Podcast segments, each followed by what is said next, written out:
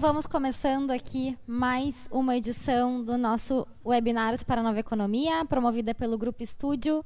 A nossa intenção tem sido trazer conhecimento aos empresários, esclarecer dúvidas, noticiar benefícios e abrir horizontes para a melhoria da gestão. Continue conosco diariamente e acompanhe a nossa programação através dos nossos canais. Hoje a gente vai falar sobre o e-social. Quais as principais áreas impactadas pelo programa? E a partir de agora, então, eu te convido a interagir conosco pelo chat no YouTube, no Facebook, no Instagram. Vou dar boa noite para um, um pessoal que já está online com a gente antes. Tinha alguns recadinhos aqui no YouTube, o pessoal falando que a gente estava sem áudio, sim. Lembrando que quando a tela está em preto e branco, a gente está sem áudio. É mais para fazer um aquecimento mesmo do webinar, para vocês já irem uh, se programando para ficar em frente à tela, enfim, poder acompanhar de perto o nosso conteúdo quando a gente entra às 19 horas, tá bem? Então hoje a gente conta com a presença aqui da Chayana, né? Da Grazi e também do Nicolas. Vou começar. Uh, enfim, passando a palavra para eles darem uma boa noite para vocês que estão em casa. Uh, boa noite, pessoal. Boa noite, Grazi. Nicolas. É, agradecer a todos que estão entrando aí online para assistir o nosso webinar. É, passo para a Grazi agora. Boa noite. Então, pessoal, sejam bem-vindos. Espero que esse webinar seja bem produtivo para todos nós. Boa noite, pessoal. Boa noite quem está nos ouvindo, nos acompanhando nas, nas mídias sociais. Hoje o assunto é muito bacana, temos colegas com bastante experiência sobre. Acho que vai ser um tema e um debate muito interessante e contamos com a participação de todos vocês. Muito bem, então a primeira pergunta eu vou passar para a Chayana, nossa colega, uh, para ela explicar para a gente, né, afinal, uh, o que, que é o e-social, Chay? Então, pessoal, é, a gente vai falar um pouquinho desse, desse sistema aí de escrituração, né? É, que vem evoluindo aí. Ele surgiu, na verdade, em 2014. Então a gente vai falar um pouquinho do que, que ele é e, e como que ele funciona e o impacto que ele teve aí é, dentro das empresas, tá? Então, como eu falei no começo, ele é um sistema de escrituração fiscal digital, né? Onde ali ficam inclusas algumas obrigações fiscais, previdenciárias, trabalhistas, né? Uh, e o surgimento desse sistema foi com a ideia de unificar essas informações e facilitar, de certa forma, a vida aí do empresário e do computador, né? Então ele surgiu em 2014, né, uh, junta, uh, justamente com a necessidade de unificar as informações uh, das empregadas domésticas, né, que começou a implantar em outubro e a gente está aí se adequando a essa nova implementação. Né? Então o calendário começou em janeiro de 2018 e a gente tem um prazo aí até 2021 para que todas as empresas façam essa adaptação. Perfeito, obrigada, Chay. E afinal, qual é o objetivo né, do e-social? Então, uh, o objetivo do E-Social, na verdade, foi criar um, um, sistema onde unificasse essas informações, né? Então, atender às necessidades tanto da Receita Federal como da Previdência, da Caixa Econômica, né, que faz aí toda essa gestão da parte é, é, trabalhista, enfim, e do, e do Ministério do Trabalho, né? Uh, que até então todas essas informações eram feitas de formas separadas e, e, e o E-Social veio aí com essa ideia de unificar todas essas informações num sistema só. Legal, então agora eu vou passar a palavra para a colega Grazi Mondini, que ela é coordenadora tributária da Estúdio Fiscal. Eu queria perguntar o que, que muda, Grazi, uh, com o E-Social? Uh, o E-Social, no meu ponto de vista, assim, é um dos programas mais revolucionários da nova economia, né? Porque como a Chay falou, ele tem, ele unifica várias informações que antes eram prestadas de forma separada e ele também faz com que essas informações elas sejam prestadas em tempo real. Então, isso muda muito, inclusive, a rotina do setor de RH, que antigamente enviava as suas declarações, além de ser de forma separada, com um prazo um pouco maior, e hoje essas obrigações são quase diárias. Né? Então, uh, mudou a forma de apresentar essas informações ao fisco, que cada vez mais está se agilizando com, com essas obrigações, para que ele também tenha essas informações de forma constante, né? para que consiga até fiscalizar, e, e essa unificação facilitou bastante nessa hora. Legal, obrigada. Então, Grazi, vou continuar dando boa noite para nossa audiência, nossos colegas que estão online ali, Gessé, José Carlos Braga Monteiro, a Priscila, o Heraldo, o Rômulo, o Felipe, muito boa noite. O Zerildo, olha, ele fala de Manaus. Super longe, né? A gente fala aqui diretamente do nosso estúdio em Porto Alegre, nossa sede da empresa, mas essa é uma grande vantagem, né, desse programa da nossa transmissão, a gente consegue estar em contato mais próximo com vocês. E eu sei que vocês já sabem quem nos acompanha, mas já vão preparando então as perguntas, pessoal, porque daqui a pouquinho a gente vai abrir e vai começar a responder, né, passar da introdução, a gente já introduzir um pouquinho o assunto, a Chay conseguiu explicar para a gente né, um pouquinho do conceito, por que, que foi criado, e a gente vai ficando no aguardo, então, das dúvidas e da colaboração de vocês que estão nos acompanhando, tá bem? Uh, mais uma perguntinha para a Chayana, então. Quais são as empresas que devem se adaptar ao e-social? Então, uh, a gente sabe aí que com essa mudança, uh, praticamente todas as empresas aí devem se adaptar a, a esse novo sistema, né? Mas a gente separou pro grupo, por grupos é, como foi feito essa, essa ideia para eles, para que as empresas se adaptem e que a gente tenha uh, fases de adaptação dessas empresas. Então eu vou trazer para vocês um pouquinho dos grupos e o início e o final de cada fase. Então a gente tem uh, uh, o primeiro grupo são empresas com faturamento anual uh, no ano de 2016 superior a 78 milhões. Então, quando começou essa adaptação, uh, começou em janeiro de 2018 e a fase final uh, seria em janeiro de 2019. Então, na verdade, o prazo para esse grupo já encerrou em janeiro de 2019 para que ele faça toda essa adaptação no sistema. Depois a gente tem um segundo grupo, que é de mais empresas privadas, incluindo as do Simples e os MEIs que possuem empregados. Então, essas empresas tinham uma fase é, a primeira fase ali em julho de 2018, né? E a fase final também em janeiro de 2019. Então esse grupo também, esse segundo grupo já teve encerrado o seu prazo aí de adaptação, né? E o terceiro grupo, entes públicos, né, que começou a fase em janeiro de 2019 e a fase final termina em julho de 2019. Então a gente está encerrando aí uh, daqui mais um mês, dois, essa fase aí do, do terceiro grupo. Temos o quarto grupo, então, que é do segurado especial e pequeno produtor rural pessoa física, que começou em janeiro de 2019 e encerra agora em julho de 2019. Então a gente separou aí por grupos é, para ficar um pouquinho mais claro para vocês, né? Com a primeira fase e a última fase de cada um, qual é o prazo que elas têm para se adaptar. Né? Lembrando então que o contador tem que estar alinhado com toda a equipe né, operacional para que faça todas as adaptações necessárias para se adequar e se adaptar ao e-social, ao sistema do e-social. Legal, obrigada, Chay. Agora, então, vou aproveitar a presença do Nicolas, né? O Nicolas, que é nosso diretor de gestão de projetos, está aqui conosco. Uh, Nicolas, com base na tua experiência, né? Tu pode citar para a gente, por favor, alguns exemplos de mudanças na organização das empresas e no modelo de entrega? Para mim, a grande mudança é processo. Há pouco a nossa colega Grazi, uh, falando um pouco uh, sobre quais os impactos do, do e-social, trouxe as mudanças que impactaram as rotinas do departamento pessoal. Para mim, essa acho que é a grande mudança, tendo em vista que o formato da entrega do e-social teve que permitiu, na verdade, ou melhor dizendo, necessitou uma série de mudanças para fazer com que as entregas sejam dentro dos prazos, tendo em vista que a não entrega dentro dos prazos geram multas. A forma como era entregue as demais declarações que foram aos poucos sendo substituídas pelo e-social uh, fazem com que diversas entregas ocorram nos períodos, ou periodicamente aconteçam essas entregas. Então, para mim, essa inicialmente é a grande mudança. A adaptação dos processos, das rotinas dos departamentos pessoais, a fim de garantir que as entregas aconteçam no prazo. Só que a entrega dentro do prazo precisa passar por uma validação, ou seja, a integridade dos dados precisam estar corretas. Aí, para mim, entra numa segunda mudança, Quase todas as empresas possuem sistema de gerenciamento, um departamento pessoal, um módulo dos RPs das empresas, precisam estar adaptados para fazer as entregas. Ou seja, empresas que não possuem um RP apto a fazer a entrega do essencial precisaram fazer algumas alterações. Outras empresas talvez precisaram fazer a atualização ou a adaptação, ou daqui a pouco uma contratação no módulo separado para poder fazer a entrega do e-social.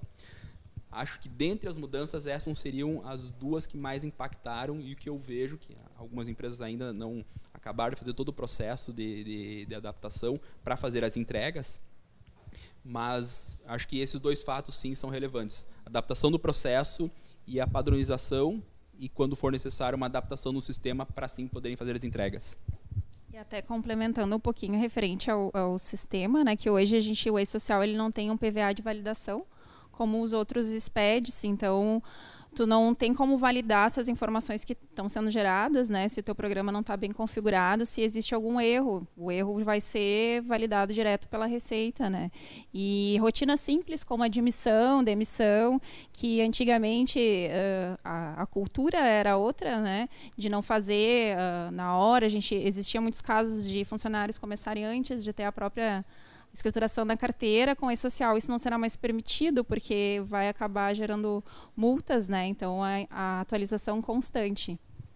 Acho que complementando, só para finalizar, é, esse ponto que a Grazi nos trouxe, realmente trazendo a experiência nossa aqui do Grupo Estúdio, foi uma mudança considerável. Nós éramos acostumados a ter, desde um processo de contratação, como tu sinalizastes, uh, processo de desligamentos, enfim, tivemos que adaptar toda a nossa rotina, por exemplo, de contratação, a fim de cumprir prazos relacionados às entregas do, do social.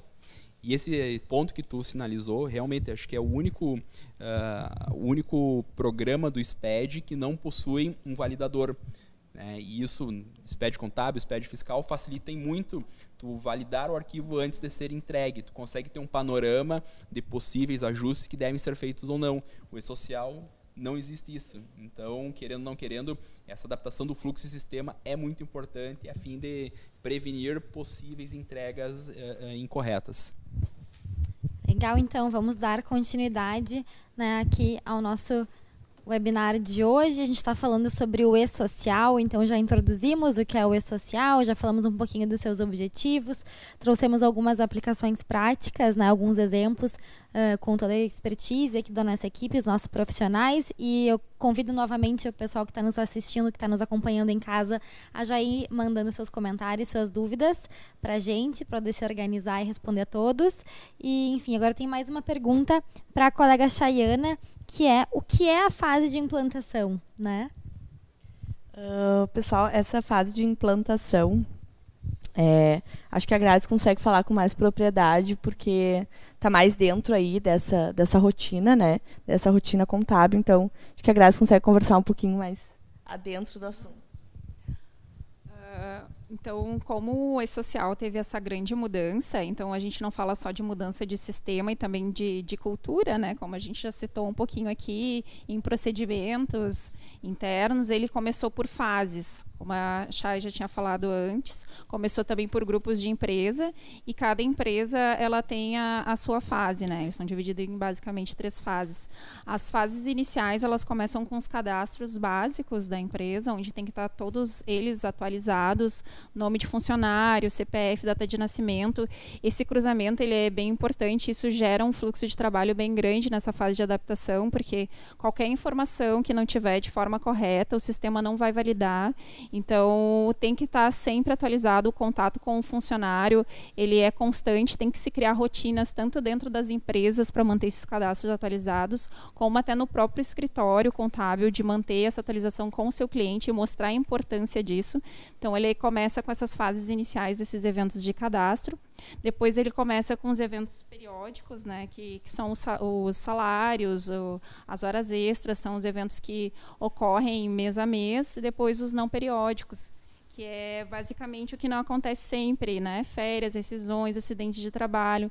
Então toda a vida do funcionário ela vai ser informada em tempo real.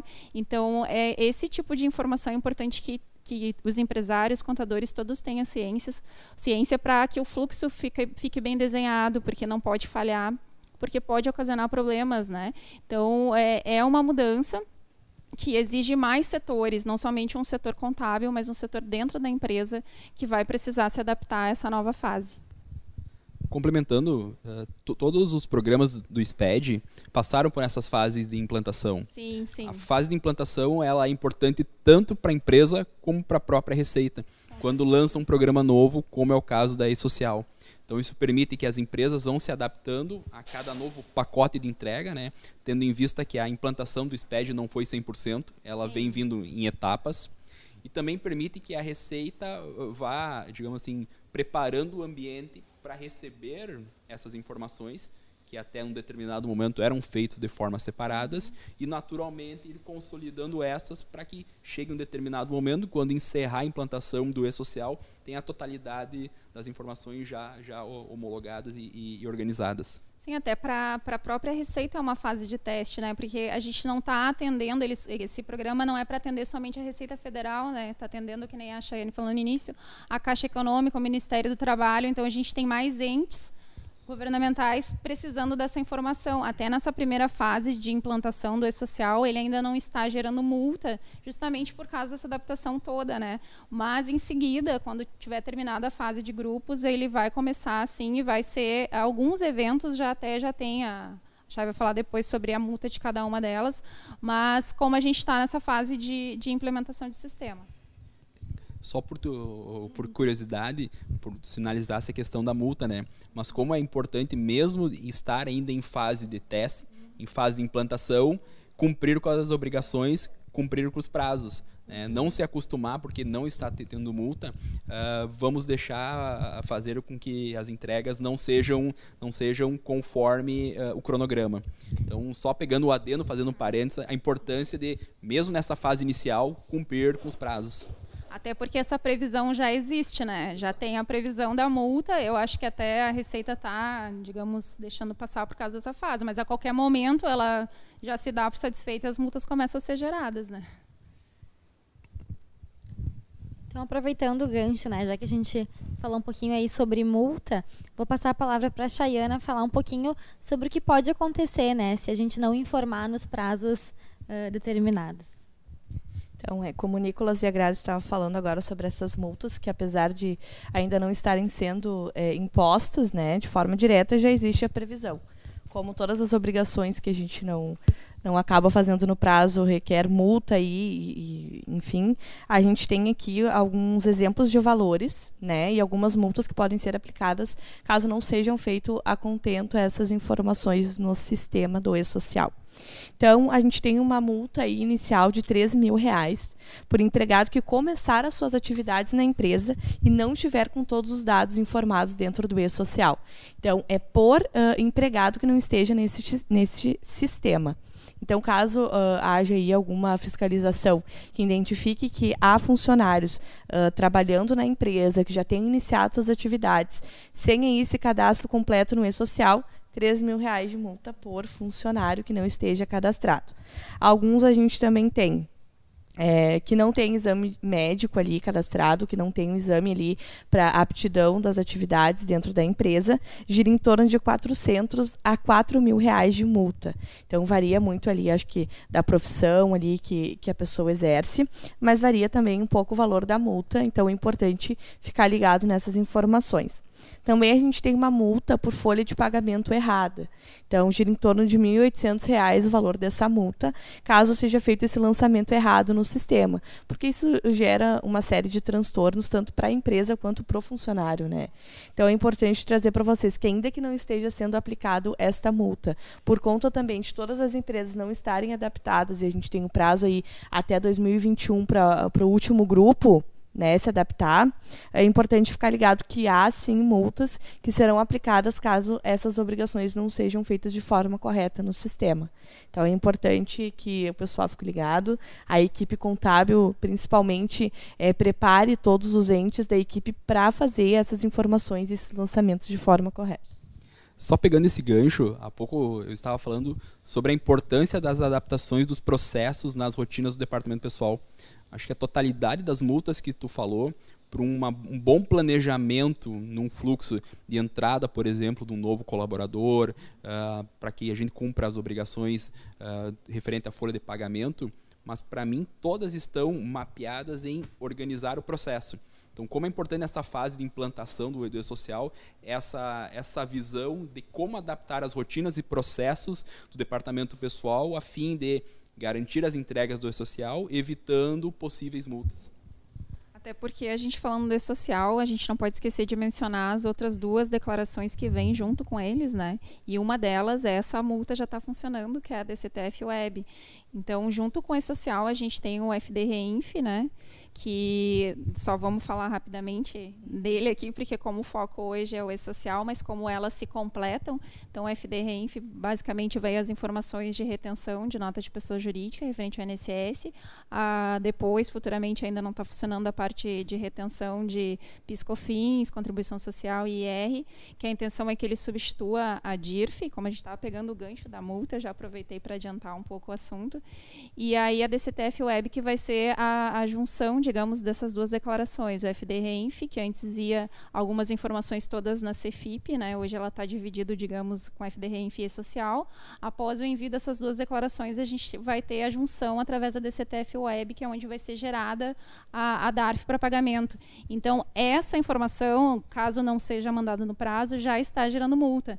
Então, não basta que o e-social a gente ah, não está gerando, vamos deixar para depois, porque tem uma delas que, que já em, em, não está, digamos, digamos, em adaptação, porque já já foi testada também nos outros grupos, mas ela já está gerando multa sim. Então, uma, uma do complemento, digamos assim, do e-social já está ocasionando isso. Legal, obrigada então, Grazi. Queria aproveitar então que a Grazi está com o microfone e perguntar para ela, né, quais são as obrigações que serão substituídas então a gente tem várias obrigações que deixarão de existir, alguma, vou citar algumas aqui, né, é, que são, por exemplo, o livro de registro de empregados, isso não vai mais ser preciso aquele livrinho que era feito com a fotinha do funcionário, aquele preenchimento, isso tudo vai ser hoje, uh, no caso, incorporado pelo e-social, o formulário de seguro-desemprego, a comunicação de acidente de trabalho, então, a DIRF parcial, GFIP, RAIS, CAGED. Então, várias informações que iam de forma separada, hoje estão todas unificadas no e-social. Então, tudo isso vai ser substituído ao longo do processo. Legal, obrigada. Então, Grazi, o pessoal hoje está um pouquinho tímido, estou achando, em casa. Eles não estão mandando colaborações e perguntas para o nosso programa, mas a gente está aqui, né, falando, então, sobre um assunto que é super atual no webinar de hoje. Estamos com profissionais bem qualificados, então aproveitem né, a oportunidade. Estou aqui no estúdio hoje com a Chayana Mello, com o Nicolas Lopes e com a Grazi Mondim, são nossos colegas aqui no grupo estúdio. E, enfim, estamos aguardando, pessoal, as, os questionamentos de vocês. Enquanto as perguntas não chegam, queria lembrar né, que é aquele momento de separar um tempinho da nossa transmissão para curtir uh, nossos canais, nossas páginas, né, no YouTube, no Facebook, para seguir a gente no nosso Instagram também e ficar por dentro de todo o nosso, conteúdo, nossas informações, sempre importantes, né, para quem está uh, interagindo conosco. Hoje a gente está explicando o e-social, né? Quais são as principais áreas impactadas pelo programa. E eu vou começar com uma pergunta agora na rodada oficial de perguntas para o Nicolas, né? Que é como que o Grupo Estúdio pode ajudar o empresário que está nos assistindo em casa agora. Há pouco estava falando sobre a importância da mudança da, de processos, adaptação, né? A fim de cumprir essas obrigações e também o impacto que tem os sistemas como responsável em fazer essa entrega. Mas, independentemente, ambos são feitas por uh, pelo departamento pessoal, mas diretamente ligado com uma assessoria contábil uh, e fiscal. Aí entra uma das empresas do grupo que nós mais estamos fomentando ultimamente, que é a e-contábil. Então, ela uh, auxilia e muito as empresas que estão nessa fase de implantação. Nós do Grupo Estúdio, uh, além de, óbvio, de ter a empresa e, prestar essa assessoria, a gente teve que fazer as adaptações nas nossas empresas. Então, a gente tem bastante uh, teve muito aprendizado, a gente teve bastante experiências e replica isso para nós oferecermos essa solução e esse auxílio nessa fase de implantação e, e entregas junto a nossos clientes. Então, e-contábil é a uhum. solução no caso da e-social que o Grupo Estúdio oferece para os nossos clientes. É, a gente vai ter agora uh, alguns questionamentos aí que a gente já teve é, no decorrer do trabalho, né? Os próprios empresários aí nos fizeram alguns questionamentos e a gente trouxe aí como formas de pergunta e resposta, até para esclarecer o pessoal que está um pouco tímido aí de fazer as perguntas ou pegou na metade do caminho, a gente traz algumas perguntas já para responder para vocês uh, sobre questão de adaptação, enfim.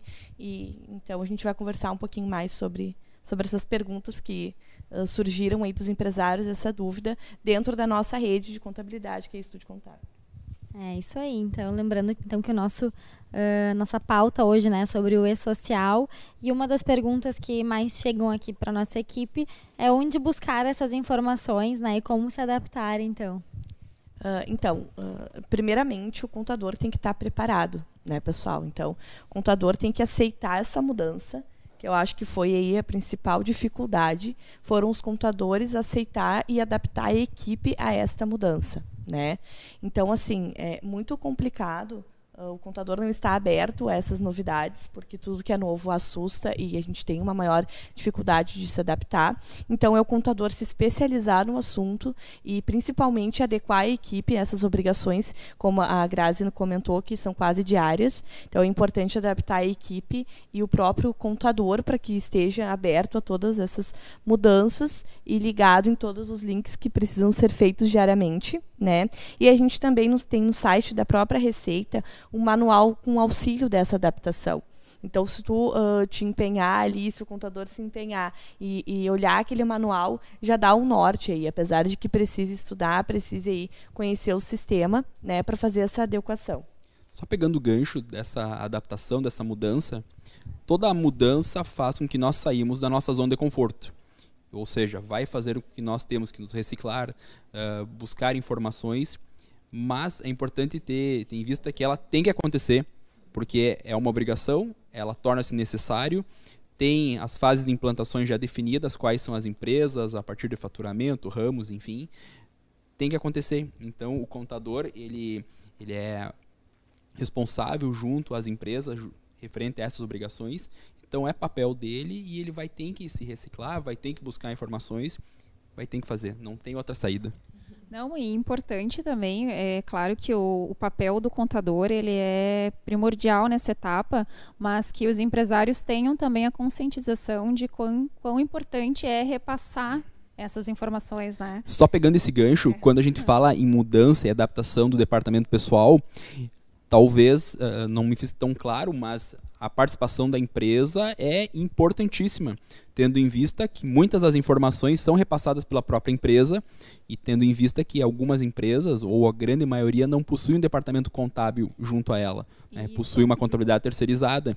Então, a adaptação do fluxo no departamento pessoal, dos escritórios de contabilidade, também tem que ser diretamente relacionadas a adaptações junto às empresas. Com certeza, e trabalhar junto isso, né, para que, que o fluxo fique efetivo para ambas as partes, mas eu acho que o papel agora, que a gente fala cada vez mais, o contador, ele ajuda a empresa não só nas suas obrigações contábeis, mas também na parte gerencial, né, de gerenciar os seus processos e o e-social é uma prova disso, que o trabalho tem que ser em conjunto, porque senão ele não vai fluir, não vai conseguir. Então é importante que todos os envolvidos no processo tenham pelo menos o conhecimento da importância, né? Eu acho que isso é primordial. Pegando esse teu gancho novamente, a, a importância de trabalhar em conjunto é exatamente isso por mais que o contador seja, o final, o responsável em fazer a entrega, mas sem a participação das empresas não é possível. Então, da mesma forma como os contadores têm que se reciclar, as empresas também têm que se adaptar a esse novo formato. Legal, obrigada. Então, ó, última chamada para quem está em casa. A gente está se encaminhando por fim da nossa transmissão. Tem uma última pergunta aqui é, para a Chayana, né? Que é, enfim, quais são os benefícios, né, dessa, dessa implantação para as empresas? Essa é uma pergunta para a Chayana.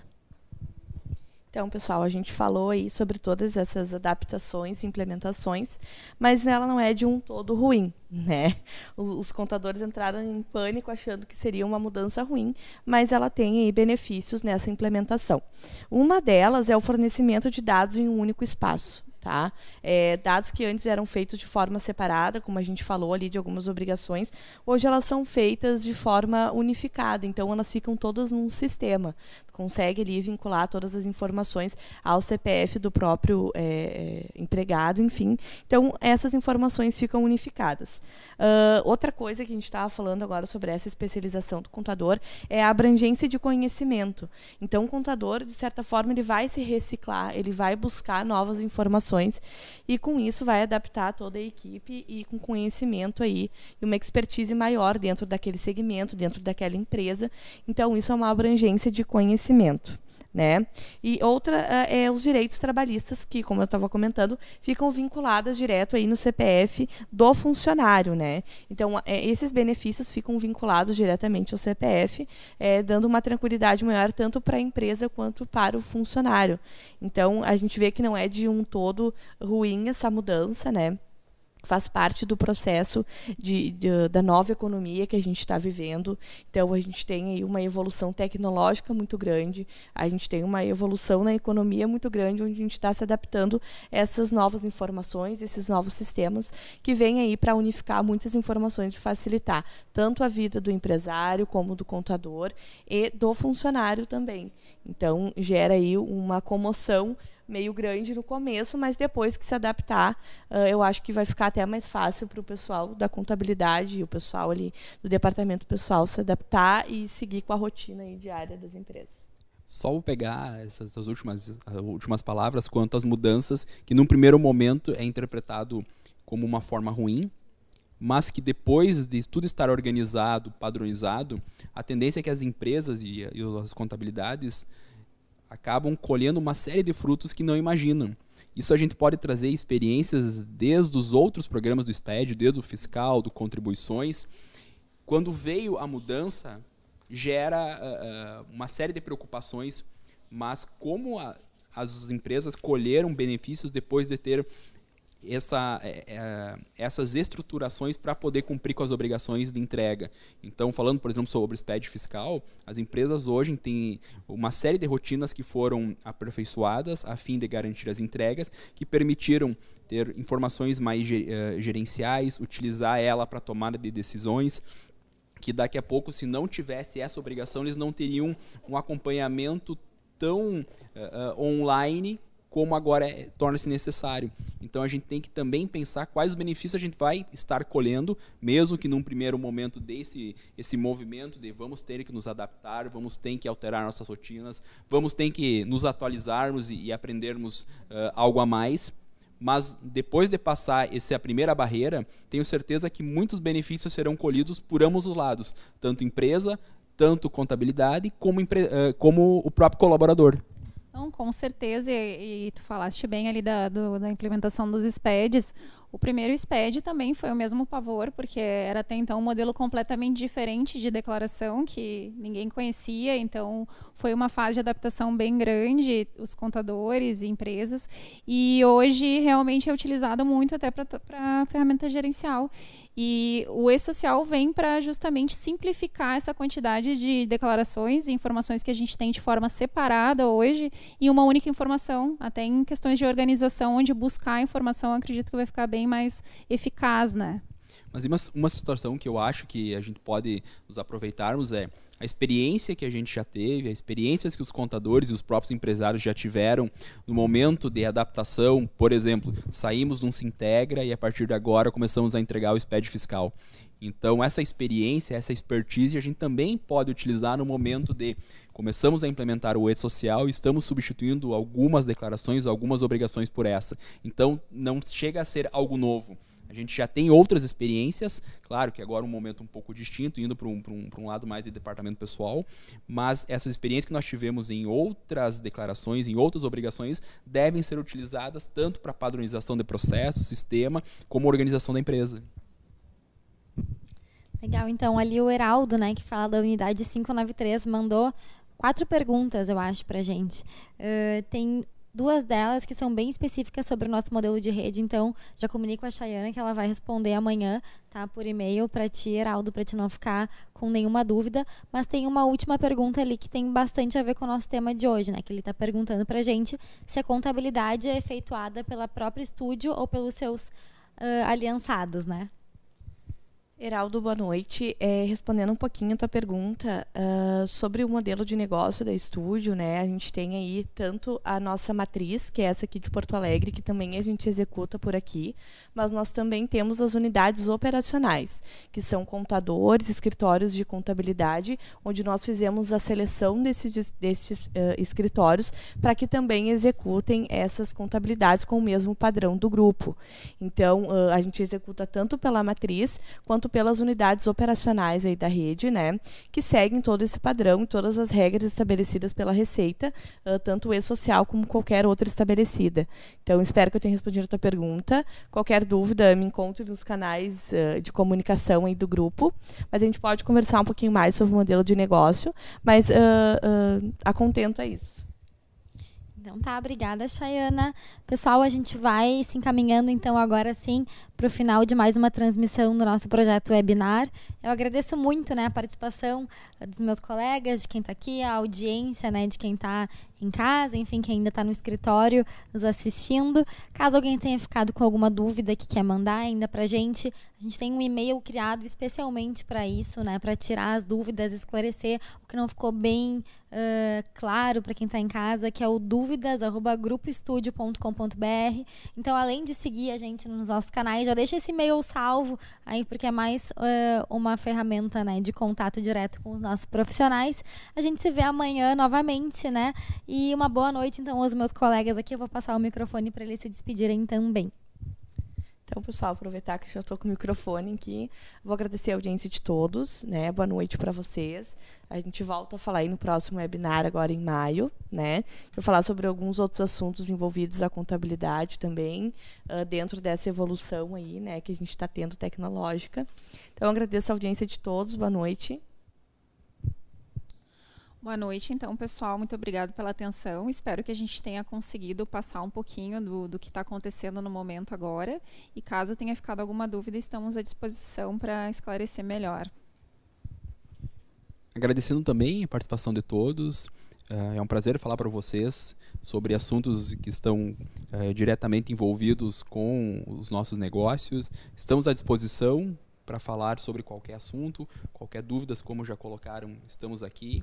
É, uma boa noite e obrigado novamente.